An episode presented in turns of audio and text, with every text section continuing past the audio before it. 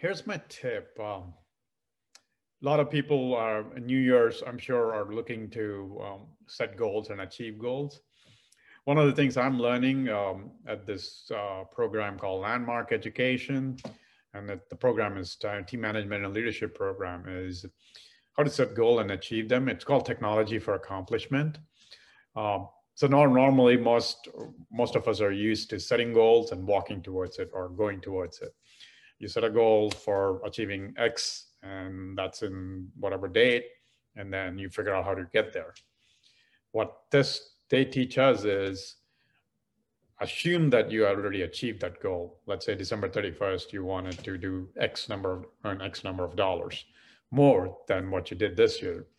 So you already assume you want you did that, and then you walk it back.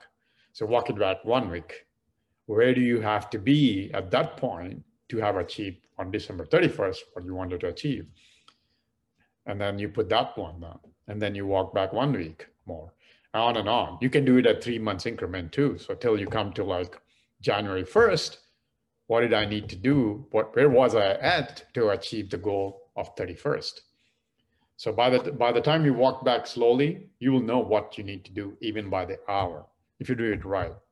Now, I haven't gotten to that level yet, but this might help you guys if you're planning for some goals this year.